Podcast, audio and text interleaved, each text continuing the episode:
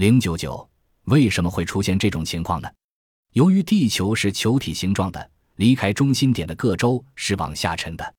例如，从高空可以看到的南美洲会在纵向以特有的方式失真，这与在皮里莱斯地图上的情况一样。有几个问题是可以即刻回答的。无疑，我们的祖先没有绘制这些地图，但是毋庸置疑。这些地图必定是用最现代的技术作为辅助手段，从很高的空中制作成功的。我们该怎样解释呢？我们应该满足于圣经故事里的解释，说是天主将这些地图赠予高级教师的吗？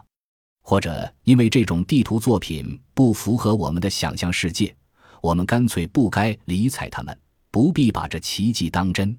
或者是我们应该勇敢地捅一捅马蜂窝，并且声明？绘制有关我们地球的这些地图是从飞得很高的飞机上或宇宙飞船上进行的。土耳其海军将领的地图当然不是真正的原件，他们是拷贝的拷贝，是复制了又复制的。但是，不管谁在几千年前制作它们，它总得飞行，而且总得有本领将它们拍摄下来。这个论题肯定使有些人惊讶得喘不过气来。古旧的地图。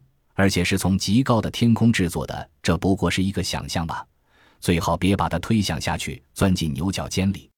有时候看起来好像是人们害怕见到那弥漫在过去时空前面的云雾消失。为什么呢？因为这样可以一如既往的与书本知识安逸相处下去吗？